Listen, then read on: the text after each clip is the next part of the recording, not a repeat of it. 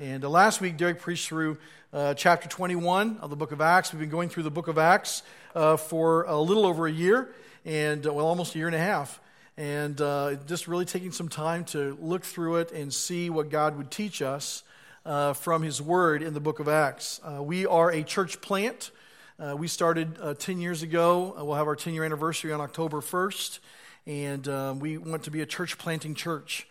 And so there's just a lot of good stuff in the book of Acts to see. Uh, today, though, we're going to talk in uh, chapter 22, and we're going to see that Paul shares his testimony here.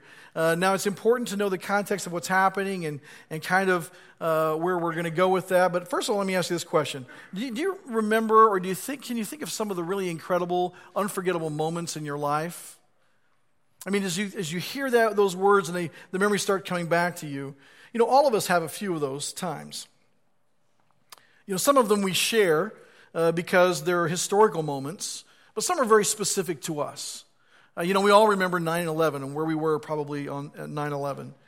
Uh, we remember some things because they were really great, and we remember some things because they were really bad. Uh, I remember my wedding day. That was one of the good things. Uh, I remember the day my daughter was born. I remember the day that the doctor called and told me that Julie had cancer. I remember the day that Fellowship of Grace had their very first service. I remember our first baptism. You probably are thinking of some of the big events in your life and some of those big days that, that are really incredible, that really stand out. And I think one of the reasons that we remember days like this is because uh, uh, they don't just sear in our memories, but they really have changed us somehow. I mean, when you remember the day a child was born, that changes your life uh, really for the rest of your life. You know, tomorrow we're going to remember our country's Independence Day, and, and we're thankful for that. We, we, I hope that you love this country. Uh, I love the privilege of, of uh, living in this country and the way that God has blessed us tremendously. I appreciate those who have gone before us and paid the price to buy our freedom. But I think, as I prayed a few moments ago, I think our spiritual independence is more important. I think the day that we gave our lives to Christ is a much bigger and more memorable day than even uh, the day that our country won its independence. The reality is, our country may, in some way, in some, at some time in the future, uh, lose, lose many freedoms or even possibly lose our independence if you look through history at countries that have come and gone. But one thing we will never lose is our spiritual independence, our spiritual inheritance when we gave our lives to Christ. We're going to pick up from where Pastor Derek uh, preached last week in Acts 21. And we saw that uh, Paul had finished his three missionary journeys and he was now returning to Jerusalem and had got back to Jerusalem. He was preaching in the temple, and the Pharisees had become so irritated with his message about Jesus that they almost stirred up a riot to where the Roman civil authorities uh, now had to intervene to basically uh, keep the peace and keep Paul from being torn uh, limb from limb. And so I want to look and see what happens to Paul uh, through this process because I think it's really important. I think there's some great lessons for us to learn as we see how Paul reacted to this situation. And the first thing we see, uh, kind of in the last chapter or last few verses of chapter 21, first couple of verses of chapter 22, is that Paul gains a hearing. And we'll talk about what this means here in just a moment, but I want us to look at the passage in Acts chapter 21. We're going to start with verse 34 and read through Acts chapter 22, verse 2, here's what it says. So some in the crowd were shouting one thing and some another. And as he could not learn, and he being the commander of the uh, uh, guards here, he could not learn the facts because of the uproar, he ordered him, Paul, to be brought into the barracks. And when he came to the steps, he was actually carried by the soldiers because of the violence of the crowd. For the mob of the people followed, crying out, Away with him! As Paul was about to be brought into the barracks, he said to the tribune, May I say something to you? And he said, Do you know Greek? Are you not the Egyptian then who recently stirred up a, a revolt and led the 4,000 men of the assassins out into the wilderness? Paul replied, I am a Jew from Tarsus of Cilicia, a citizen of no obscure city. I beg you, permit me to speak to the people. And when he had given him permission, Paul, standing on the steps, motioned with his hand to the people. And when there was a great hush, he addressed them in the Hebrew language, saying, Brothers and fathers, hear the defense that I now make before you. When they heard that he was addressing them in the Hebrew language, they became even more quiet. So, how does Paul gain a hearing here? Well, let's talk about what's happening here. First of all, uh, this tribune, as the passage shows, uh, uses the word tribune. He is the commander of the guards, and Paul is taken into custody by them. As they're bringing him to the prisoners' barracks, uh, they have to basically uh, uh, mosh pit Paul uh, to get him through the crowd. They have to basically carry him up on their hands and kind of pass him down to get him through the crowd, or they're going to, like I said before, tear him limb from limb. You know, the commander really doesn't even know what the issue is yet because you saw in the passage, uh, one was saying this thing and one was saying that thing, and, and really it was almost a riot breaking out here, and so there was no clarity on what was happening.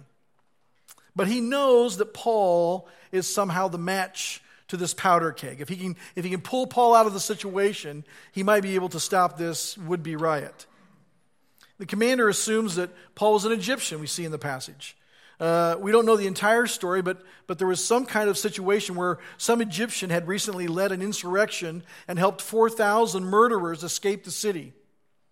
And he thought Paul was probably that guy because of the uproar that was taking place.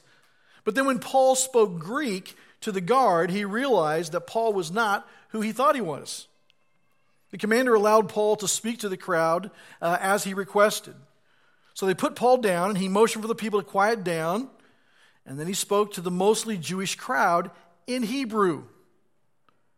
You know, it's interesting. Paul always seemed to find a way to relate to practically everybody in order to gain an opportunity to share the gospel with them. I think there's a lesson for us there.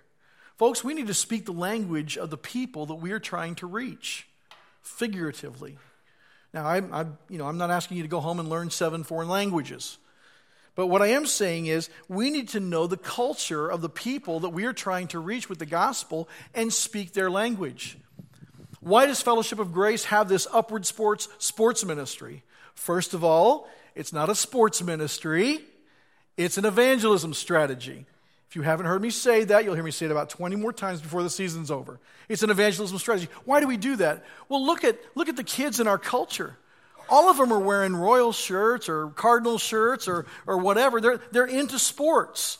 Our culture is into sports. Our people talk about sports. People argue about sports. Sports is a big part of our culture. So, what would be a great way to learn how to speak to people in our culture? Teach their kids sports. Now, I got to be honest with you. And by the way, if your kids are in upward sports, please don't hate me for this. But I could really care less if your kid learns to dribble a ball better. That doesn't do anything for me. But if your child hears the gospel 10 or 12 times over the season and gives their life to Christ, now that interests me a great deal. That interests me a great deal. And so our church is involved in this ministry because we want to speak the language of our culture. If you have a neighbor who has a garden, perhaps you need to learn to talk about gardening. Maybe you don't have any particular interest in gardening, but if you can talk to him about something that he's interested in, uh, perhaps we could get, you could get a, a chance to share the gospel with them. Paul was really good about this. Paul was really, really, really good about connecting with people where they were and finding some way to, to just speak to them. This guard, you know, he doesn't even know what's going on. And as soon as Paul begins to speak Greek to him, this guy listens up. He's got this guard's ear. He's got the commander's ear. And Paul even asked him a question Hey, do you mind, before you take me into the prison here, do you mind if I just have a few words with the crowd? And the guy's so impressed with him, he says, Sure, go right ahead. And then Paul sees the crowd that are mostly Jews, and he begins to speak to them in Hebrew. And they go, Ooh, he's one of us. We should listen to this guy.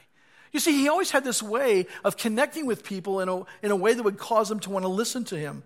Folks, we need to be wise about how we interact with people, especially those who are far from God, so that we can connect with them on a level that we can win a hearing for them. Why do we have this sports ministry? Again, not to teach kids how to play basketball, although we will do that. It's not to help little girls become better cheerleaders, although we will do that. We do it so that at every single practice, these kids hear the gospel. So that every single week when there's a game, the gospel is presented at halftime, not only to the kids, but to their parents. The whole purpose of this is, is to connect with the community who are far from God so that we can get the opportunity to share the gospel with them. And, folks, we need to live our individual lives like that. And Paul did a really great job of doing this. He gained this hearing. Now he's got their attention. Now he's got them focused on him. Now he's speaking their language. What does he start? What does he say? What does he start with? Well, he shares his testimony publicly. And he shares, he starts about his life before he came to know Christ. Look in Acts chapter 2, verses 3 through 5. Paul says, I'm a Jew born in Tarsus in Cilicia, but brought up in this city, educated at the feet of Gamaliel, according to the strict manner of the law of our fathers, being zealous for God, as all of you are this day. I persecuted this way to the death, binding and delivering to prison both men and women, as the high priest and the whole council of elders can bear me witness. From them I received letters to the brothers, and I journeyed toward Damascus to take those also who were there and bring them in bonds to Jerusalem to be punished. We see here that when Paul finally gets an opportunity to talk to this massive crowd, he finally gets them quieted down and, and gets them focused on him, and he begins to speak. He doesn't have a great theological debate with them. He doesn't express to them the, the great five points of Calvinism. He doesn't debate predestination with them. He doesn't talk about any of those things. What does he do? He says, Let me tell you a story about a guy his name's Paul. He begins to share with them one message, his personal testimony. And he starts with his resume, kind of, kind of his pedigree. Not because he wants to impress them, because he wants to say to them, Look, I was one of you. I was you. I was just like you. In fact, I was better than you. I sat at the feet of Gamaliel, who was one of the best teachers of this time. I, I was, I, was, I was into what you're into. I was thinking like you're thinking. I was just like you before I knew Christ. He related to them, and he wanted them to know that he related to them. And he wanted them to know that there was some common ground between them. I think it's another good lesson for us. We need to find common ground with those who are far from God.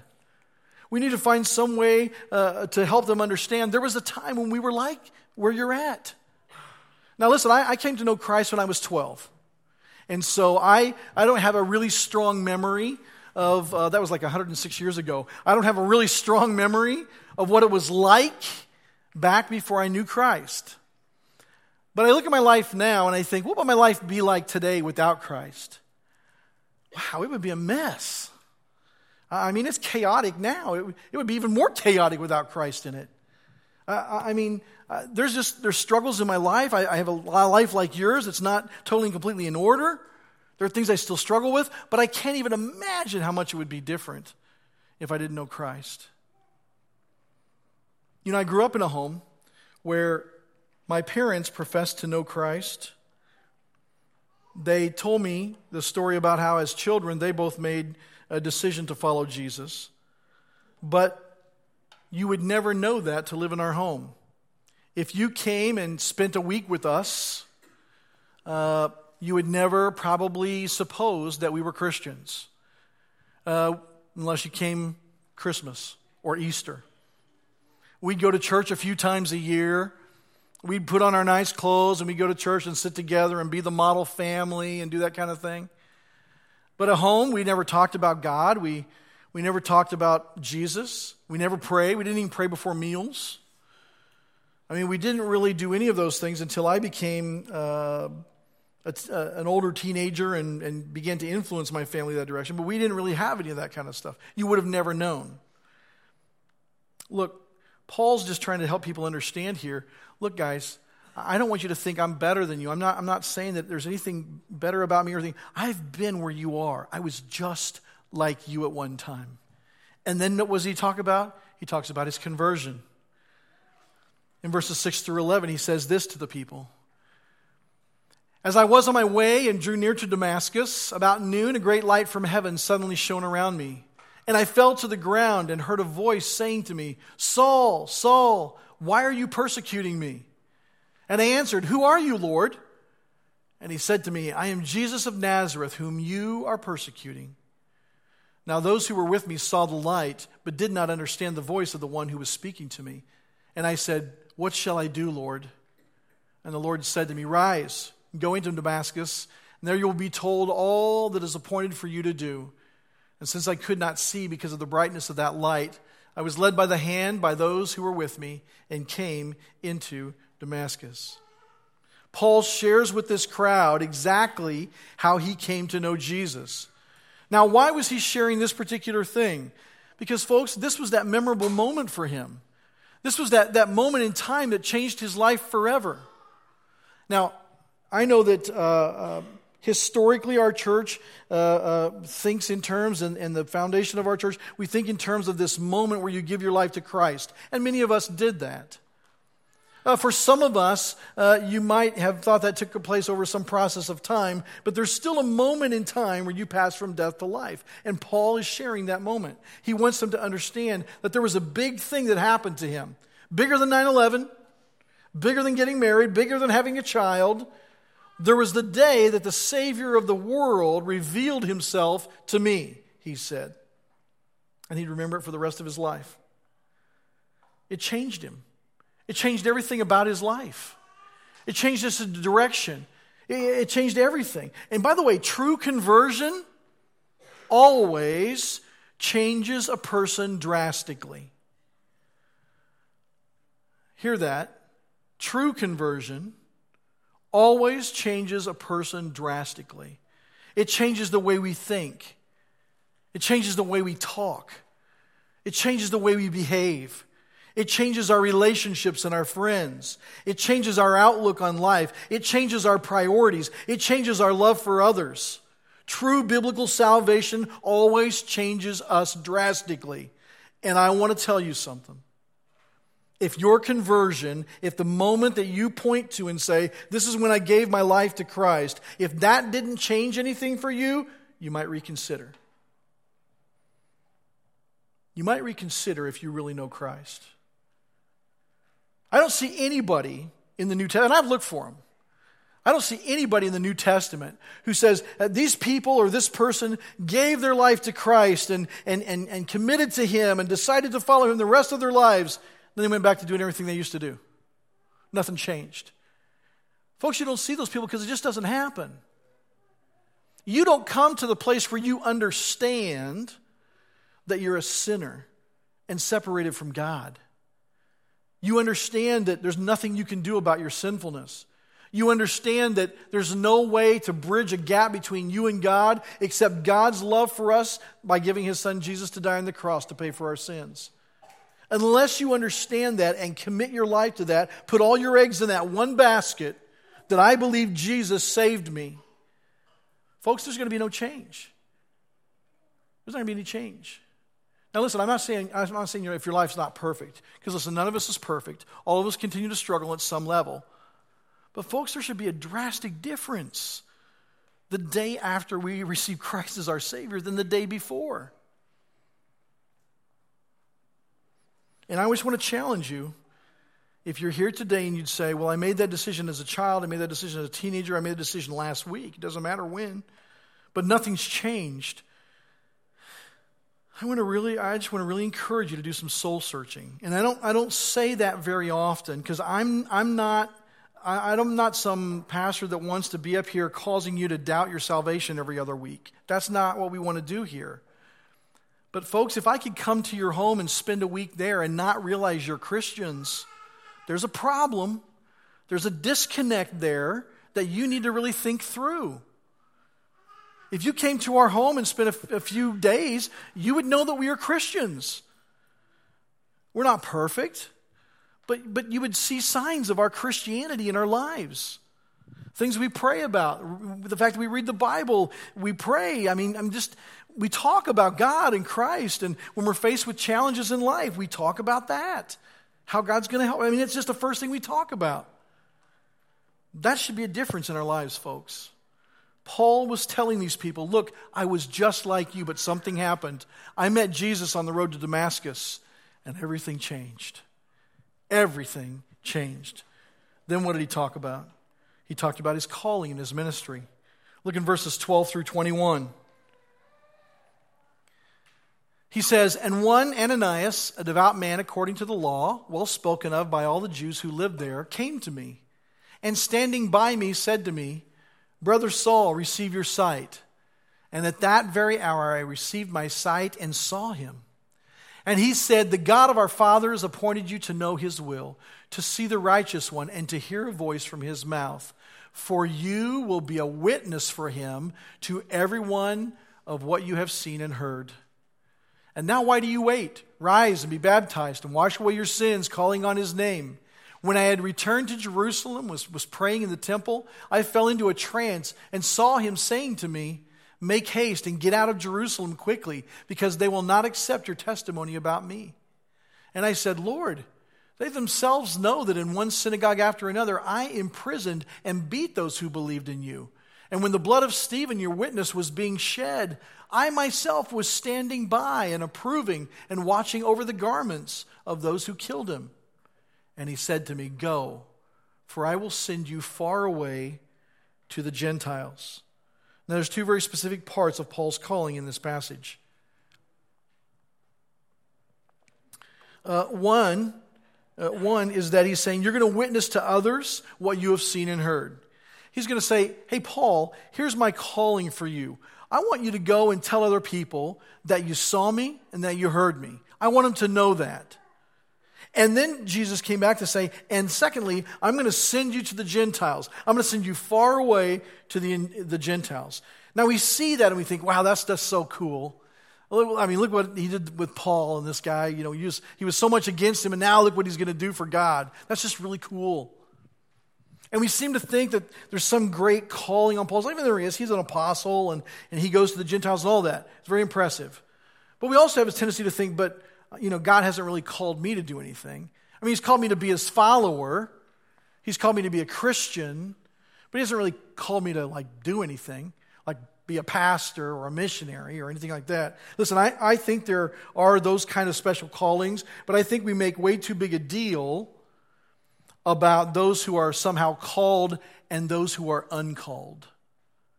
Because the reality is, folks, if you're in this room and you say, I am a follower of Jesus, God has called you to ministry.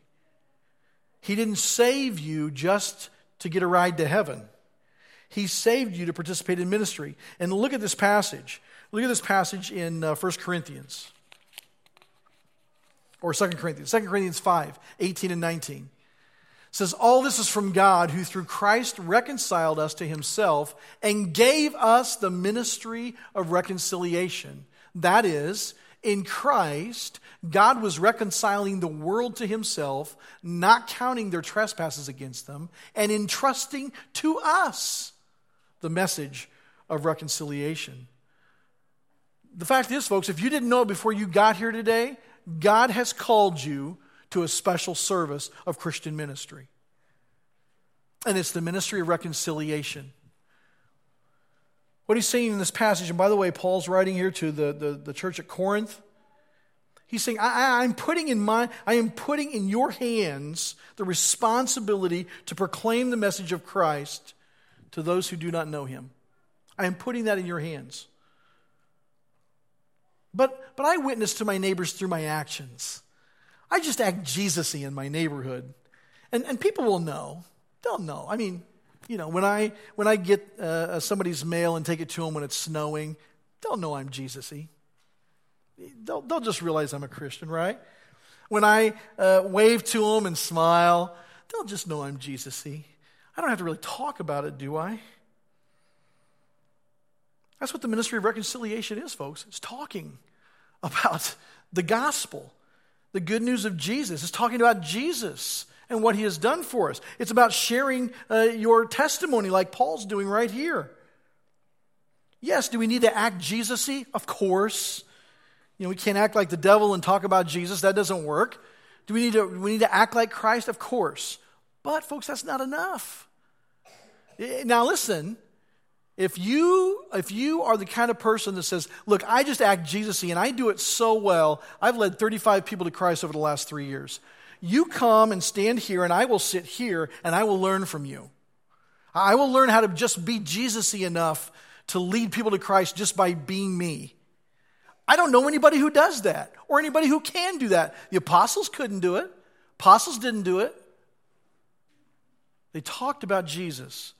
Folks, God has called you to Christian ministry. If you've ever thought to yourself, boy, I hope God doesn't call me to be a pastor. I hope God doesn't call me to be a missionary. I hope God doesn't call me into some kind of full time Christian service. Too late. You're all called to full time Christian service in the ministry of reconciliation. It's our responsibility to tell others about Jesus, and it's God's responsibility to change the human heart. Look, I can't I can't say anything well enough to change a person's heart without the Holy Spirit convicting them of their sin. That's God's job, and I'll let God handle his job. But he's given us a job, and that's to talk about it. That's to share with people what has, has happened in our lives. And part of the problem is, I think a lot of us haven't really had any big change in our lives since we became a Christian. And that's why we don't and can't talk about it because nobody would believe us.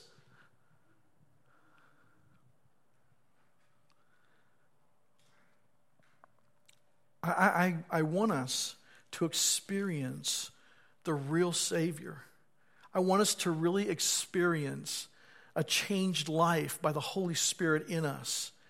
And then I want us to do exactly what God is calling us to do and talk about it every chance we get. You know, Paul didn't go into a city and spend a year there making friends with people so he could get the opportunity to talk to them about Jesus. He just went in and talked to him about Jesus. And that's what he wants us to do, folks. We have a calling and a ministry, much like Paul's, to share the gospel and our testimony with those around us. How did the, the people around Paul respond? Well, the Jews responded with hate. They responded with hate. Now, a little bit of the sarcastic side of me really enjoys this passage, so I think if you have a little bit of a sarcastic side about you, you'll like this too. But Acts chapter 22, verses 22 through 29 say this. It says, Up to this word they listened to him. Then they raised their voices and said, Away with such a fellow from the earth. Wanted to kill him. For he should not be allowed to live. And as they were shouting and throwing off their cloaks and flinging dust into the air, the tribune ordered him to be brought into the barracks, saying that he should be examined by flogging to find out why they were shouting against him like this. But when they had stretched him out for the whips, Paul said to the centurion who was standing by, Is it lawful for you to flog a man who is a Roman citizen and uncondemned? When the centurion heard this, he went to the tribune and said to him, What are you about to do? For this man is a Roman citizen. So the tribune came and said to him, Tell me, are you a Roman citizen? He said, Yes. The tribune answered, I, bought this citizenship for a large sum. Paul said, But I'm a citizen by birth. So those who were about to examine him withdrew from him immediately, and the tribune also was afraid, for he realized that Paul was a Roman citizen and that he had bound him. Basically, what happened here was the crowd uh, turned on him at the place where he shared about Jesus and shared his conversion with them, shared his calling with them, and told them what they were he was called to do to go and share the gospel message, the message about Jesus with everybody else. They said, "Get rid of this guy, kill him, get rid of him, get him out of here." And as this riot began to build back up, uh, the uh, commander brought him inside the barracks and said, "Let's let's figure out what's going on with this guy. Let's uh, let's beat him a while. We'll beat it out of him." We'll flog him. We'll, we'll beat it out of him and find out what's going on. So they stretched him out, and I, I, have this picture of Braveheart in my mind, although it wasn't quite like that. They stretched him out, and they were getting ready to beat him. And I, I just picture in my mind this, this, big old giant guy, and he's got the whip in his hand. I mean, this guy's a professional. He's not an amateur. He gets his whip and he gets ready, and he, he gets ready to hit Paul. And Paul just goes, Hey, let me ask you a question. Is it okay for you to do this to a Roman citizen? And he freezes. He's like, uh, what? You, what did you just ask me? Is it okay for you to do this to a Roman citizen? Because you know I haven't had a trial. Uh, stay right there. I'll be right back. And he runs out and gets the commander. He goes, Do you know this guy's a Roman citizen? He goes, What? That's crazy. So he comes back in. The commander goes, So uh, is it true you're a Roman citizen? Paul says, Yep, sure am. And he says, Commander says with pride, Well, you know, I bought my citizenship with a large sum of money. Paul goes, Oh, really? I was born a Roman citizen. what?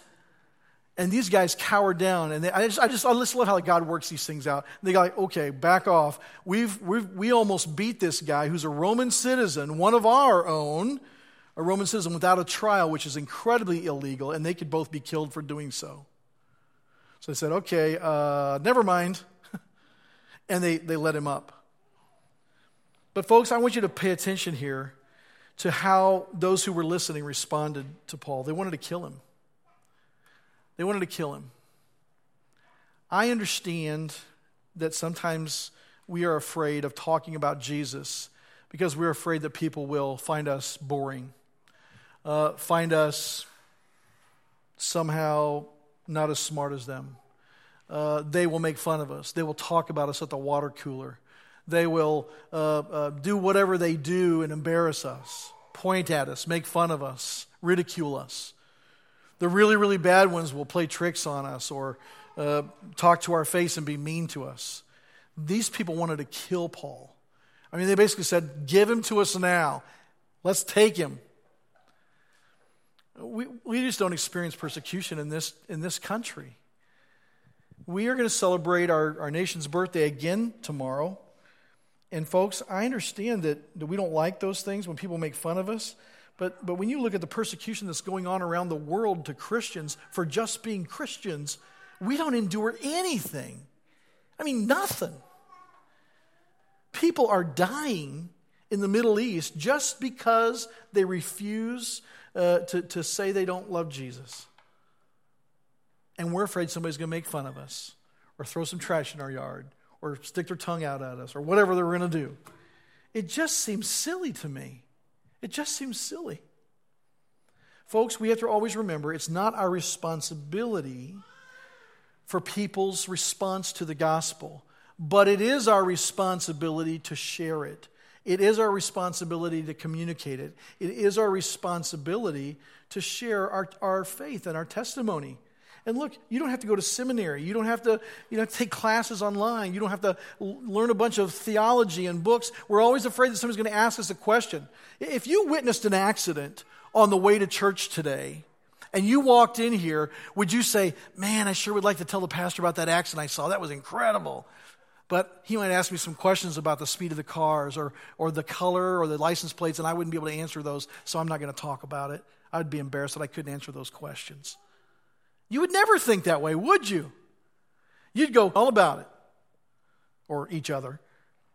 What, listen, all you got to do is if you've really had a, a, relationship with Jesus Christ, and if it really has changed your life, all you got to do is tell people what you've experienced. Hey, let me tell you what happened to me. I was just like you one time. I, I didn't I didn't think much about life, and I was uh, depressed and sad a lot, and had this kind of emptiness in my, in my soul. I didn't really know what was going on. Then I met Jesus, gave my life to him. He's given me purpose and meaning and, and, and joy. And, and yeah, I still go through hard times, but man, my life is so much better. He's really changed my life. I'm so glad somebody told me about Jesus. That's, what, that's it. That's it. And if they want to debate about some greater things, I would just really stick to the conversation being about Jesus. Folks, I want us to see what Paul did here. And while it is so incredibly simple, it is so incredibly profound that when he got the opportunity, and perhaps as far as he knew, his last opportunity to speak to the crowds in Jerusalem, he shared one thing with them his testimony. Let me tell you about how Jesus changed my life. We need to be that excited about sharing the same story with our friends who don't know Christ. And by the way, if you're here this morning and you've never given your life to Christ, or if you're here today saying, Well, I thought I made some decision when I was a kid, but I realized my life has never changed, man, please talk to us before you leave today. On the back of that connection card, there's some boxes. Just talk, you know, I want to talk to the pastor, I want to give my life to Christ, or whatever. And by the way, you don't have to talk to us. You can just, you can just pray right there. Say, God, I know that I'm a sinner. I know that I, I can't do anything about that myself. So I believe and I trust what Jesus did on the cross to pay for my sins. I give my life to you and I turn away from my sin. Lead me, guide me the rest of my life. And in that moment, that will be the moment, like Paul in Damascus, on the road to Damascus, where Jesus appeared to him and gave him a new life. Folks, God is waiting to give us new lives. And then when He does it, He wants us to be excited enough about it to talk about it. That's the message today. Let's think about that as we spend a lot of time this week with our friends and neighbors, as we're in crowds of people, in situations where we can talk to people. Let's think about what Jesus has really done for us, how He's really changed our lives and then let's not be so selfish that we wouldn't share it with others who need to hear it. Let's pray. Father, we thank you for your word that guides and leads us so wonderfully. Father, we thank you for uh, saving us, for giving us the opportunity to hear from someone else about the incredible love that you had for us through your son Jesus. Father, I pray that you would help us not to be ashamed of speaking about the gospel, the good news of Jesus. Help us not be ashamed of telling others how much you've changed our lives. And God, as we examine our life, if we see that there's really been no great change happen, Lord, I pray that uh, you would really cause us to consider the possibility that maybe we've been religious without really having a relationship with you. God, help those who are questioning or considering giving their lives to you to not leave today until they talk with us or, or uh, just uh, put that on a card so that we can contact them. Father, give us opportunities to share our faith and open our mouths and our hearts to speaking the truth to others. In Jesus' name we pray. Amen.